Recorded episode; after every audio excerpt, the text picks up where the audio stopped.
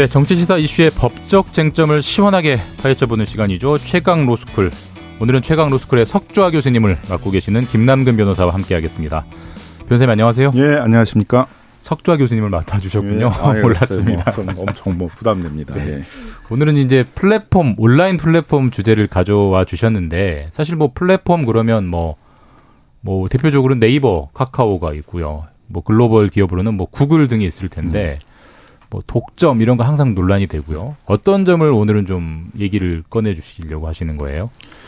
뭐 그동안 이제 네. 우리는 소위 빅테크라고 하는 구글이나 페이스북 같은 해외 빅테크의 영향력이 굉장히 작고 네. 네이버 카카오 같은 토종 플랫폼의 그 지배력이 강하기 때문에 유럽에 있는 여러 국가들처럼 그 플랫폼 독점에 대한 규제를 할 필요는 없다. 이제 이런 주장들이 강했는데 지금은 이제 페이스, 페이스북 이름이 메타로 바뀌었죠. 예, 운영회사가 네. 이제 메타입니다. 네. 예.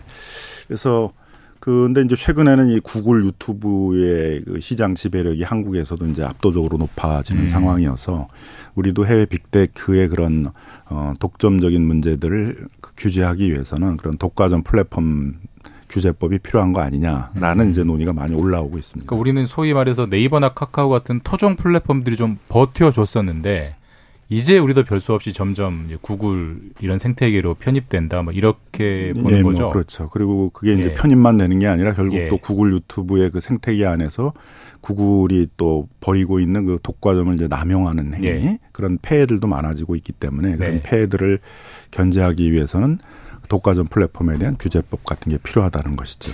그 단적으로 구글 독점의 폐해가 어느 정도다를 좀 단적으로 알 수 있는 사례가 있을까요?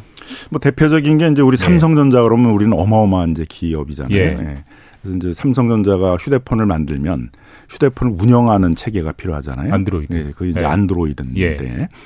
근데 문제는 이제 삼성의 입장에서 보게 되면 자신들이 운영 체계를 만들고 싶을 거 아니에요? 뭐 그렇겠죠, 당연히. 네. 그래서 만들었죠. 당연히 삼성이 그걸 못 만들겠어요. 예. 그러니까 그 휴대폰 모바일 운영 체계를 만들었는데 네.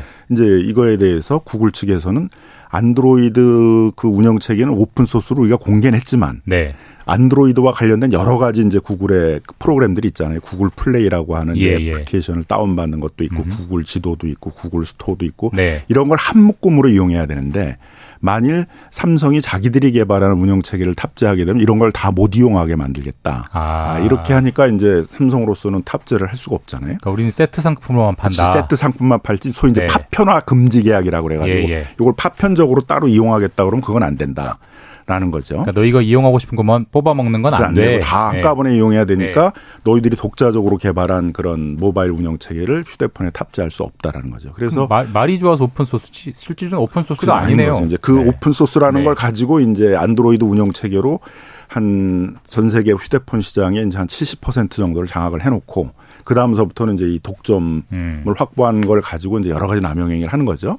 이제 그러다 보니까 뭐, 뭐 삼성뿐만 아니라 뭐 알리바바도 이제 뭐 알리바바 운영 체계 뭐 이런 거 다 만들었지만 그걸 사용하지 못하게 어떻게 보면 이제 혁신을 저해하는 행위를 한 예. 거죠. 자기들이 확보한 독점을 이용해서. 그래서 그 부분에 대해서도 이제 음. 그한 2천억이 넘는 과징금 음. 처분을 음, 한국에서 이제 공정거래위원회가 부과를 한 이제 사례가 있고요. 그다음에 이제 뭐 대표적으로 논란이 한국에서 됐던 것들은 소위 이제 앱마켓에서 뭐 30%의 과다 수수료를 물린다. 인앱 결제. 네, 인앱 결제. 예, 예. 네, 문제이죠. 그래서 구글 플레이를 통해서 이제 뭐 애플리케이션, 게임, 음원 이런 것들을 이제 다운 받아서 이용하도록 왜냐하면 이제 그 이미 안드로이드 체계로 독과점 체계가 구축돼 있기 때문에 해야 되는데 처음에는 게임사들만 이제 30% 수수료를 내라 예. 그러니까 이제 뭐 그래도 게임사들은 어쨌든 이익을 낼 수 있어서 그걸 받아들여서 했는데 이걸 이제 전부 확대하겠다 그러니까 이제 반발이 일어나 가지고 그걸 이제 그 과기부 그다음에 방통위 쪽에서는 이제 인앱 결제 뭐 그 금지법, 금지법 뭐 네. 이거 이제 전기통신사업법 개정안을 만들어서 하겠다 그랬는데 결국은 구글이 그러면 이제 다른 결제 수단을 하나 만들겠다. 그래야죠. 그러면서 네. 그 다른 제3 결제 그걸들을 이용할 수 있는데 그 수수료는 26%예요. 근데 문제는 그 다른 결제 수단을 이용하려면 그 결제를 또 담당하고 있는 그 예. 결제 회사에 또 5% 수수료를 내야 되는데 그럼 31%가 아, 되잖아요. 예. 그러니까 그건 아무 의미가 없는 거잖아요. 그러니까 그래서 길을 열어주긴 열어줬는데 그러니까 인앱 결제보다 전혀 싸지 않고 오히려 더 비싸네요. 비싸게 이제 만들어준 거죠. 아. 그러니까 이제 이건 뭐 편법 아니냐, 법을 예, 예. 피해 나가는 거 아니냐 이제 이런 반발이 생기는데 마침 이제 그 미국의 캘리포니아주에서 이 문제 가지고 이제 재판이 있었어요. 그래서 30%의 수수료의 그 어떤 가격 문제는 뭐 반경쟁 행위로 규제를 하질 않는데 네. 다만 이제 다른 결제 수단을 이용할 수 있다는 홍보를 해야 되고 예. 그 다른 결제 수단을 이제 링크를 해줘야 되는데 outlink라고 하잖아요. 네. outlink를 해줘야 되는데 그걸 안 한 것은 이제 반독점 행위다라고 해서 제재를 어. 했어요. 그래서 우리도 사실 이제 공정거래위원회가 만일 이 문제를 다뤘다 그러게 예. 되면 이제 뭐 요걸 이제 anti-steering이라고 그러는데 이제 네. 이 키를 조정하지 못하게 이제 막았다라는 건데 그러니까 이건 이제 당연히 그 반독점 행위로서 뭐 불공정 행위로서 이제 과징금 처분이나 이런 것들이 가고 제재를 했을 텐데 그 제재가 이제 안 되고 있는 상황이 이제 계속 가고 있는 그러니까 것이죠. 우리 정부가 안 하는 겁니까? 아니면 법이 없어서 못 하는 겁니까? 결국 방통위하고 이제 예. 공정위가 예. 이제 서로 아. 우리 영역에서 다뤄야 된다라고 이제 다툼을 하다가 예. 방통위 쪽에서 이제 우리가 법으로 해결해 보겠다 그랬는데 이제 법은 바로 무력화돼 버렸고 아. 결국 이제 행정이 개입을 해서 조사를 하고 뭐 과징금 처분 같은 제재 같은 게 따랐어야 되는데 그런 게 지금 안 이루어지고 있다 보니까 이제 그런 굉장히 과도한 수수료 다른 결제 수단을 이용하지 못하게 하는 이제 이런 문제가 계속 나오고 있고 이 문제에 대해서 뭐 출판협회 같은 데들은 이제 한국에서 소송을 제기를 했고 예. 그러니까 미국 같은 그런 내용에 그다음 뭐 애플리케이션 이제 출판협회는 어떤 문제를 제기하는 겁니까? 뭐 출판협회도 이제 지금은 책으로 네. 출판되는 게 아니라 이제 그 모바일로 아, 책을 보는 것들이 많잖아요. 그럼 마찬가지로 이제 고객들이 그 모바일로 된책 그걸 네네. 이제 하려면 다운을 받아야 되는데 그럼 구글 플레이로 하게 되면 또 30%를 내야 되니까 예. 그건 너무 과도하다. 출판사 입장에서는 정상적인 영업이 불가능하다. 이렇게 이제 되는 거죠. 그래서 마찬가지로 다른 결제 수단을 이용할 수 있도록 홍보를 하고 다른 결제 수단을 이용할 수 있도록 링크를 해줘야 음. 되는데 그런 걸 하고 있지 않은 것들이 이제 유법한 행위다라는 걸 다투고 그러니까 있는 우리도 거죠. 지금 이제 인앱 결제 방지법이라는 법이 법을 시행을 했지만 구글이 그걸 그걸 우회하는 방법을 하면서 그 법 자체가 사실상 무력화되려고 그럼 지금은 새로운 법을 만들어야 되는 거예요? 아니면 법을 만들지 않고도 정부가 의지만 가지면 미국처럼 개입해서 행정 조치를 할 수 있는 거예요. 그렇게 하려면 이제 공정거래위원회가 이걸 이제 그 독점 음. 남용 행위로 조사를 해야 되는데 네. 그 동안은 이제 뭐 방통이나 뭐 과기부 아. 쪽에서 자신들이 해결하겠다 법으로 음. 이렇게 하다 보니까 그쪽에서 이제 다루고 있었는데 이제 공정위가 어, 다시 이 문제를 조사를 해서 예, 제재를 하거나 하는 이제 그런 용도로 가야 되는데 또 최근에 이제 윤석열 정부에서는 또 공정위가 좀 가능하면 활동을 좀 줄이고 예. 뭐 자율 규제 뭐 예. 이런 거로 하자 이렇게 하다 보니까 예. 예. 공정위가 적극적으로 나서고 있지는 않은 상태입니다.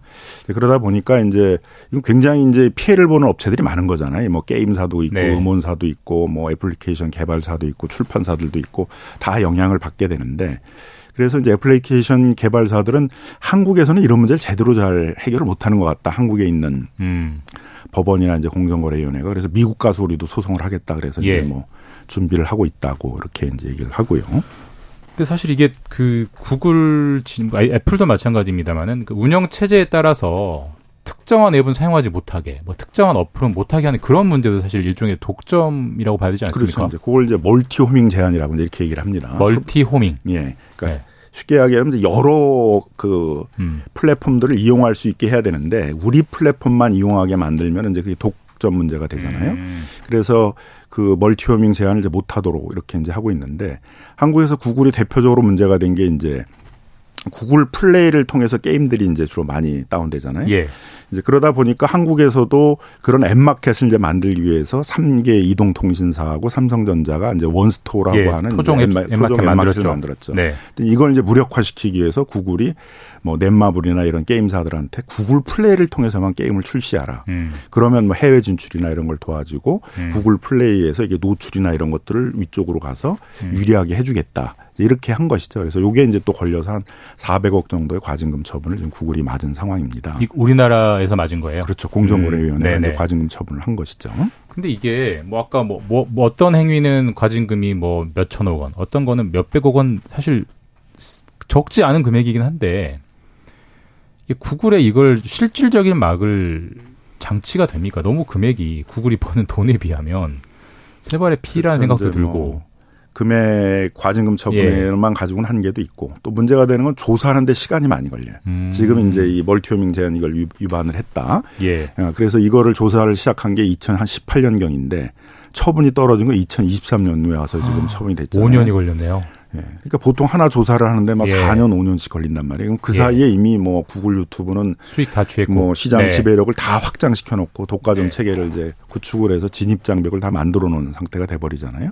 그래서 이런 사후적인 제재 방식으로는 한계가 있다. 음. 그래서 전 세계적인 경향은 뭐냐면 독점 플랫폼들을 사전에 지정해 놓는 거예요. 음. 그래서 뭐 구글 뭐 페이스북, 뭐 아마존 주로 음. 이제 가파라고 하는 이제 그런 예. 빅테크가 중심이 될 거고, 뭐 한국에서는 거기 네이버, 카카오 정도가 네. 될 텐데, 그럼 이제 그런 걸 사전에 지정해 놓고 그 사전 지정된 독점 플랫폼들이 이제 이 독점 남용 행위를 하지 못하도록 금지 행위들을 정해놓는 거죠. 뭐 대표적인 게 소위 이제 자사 우대라고 그래가지고 네.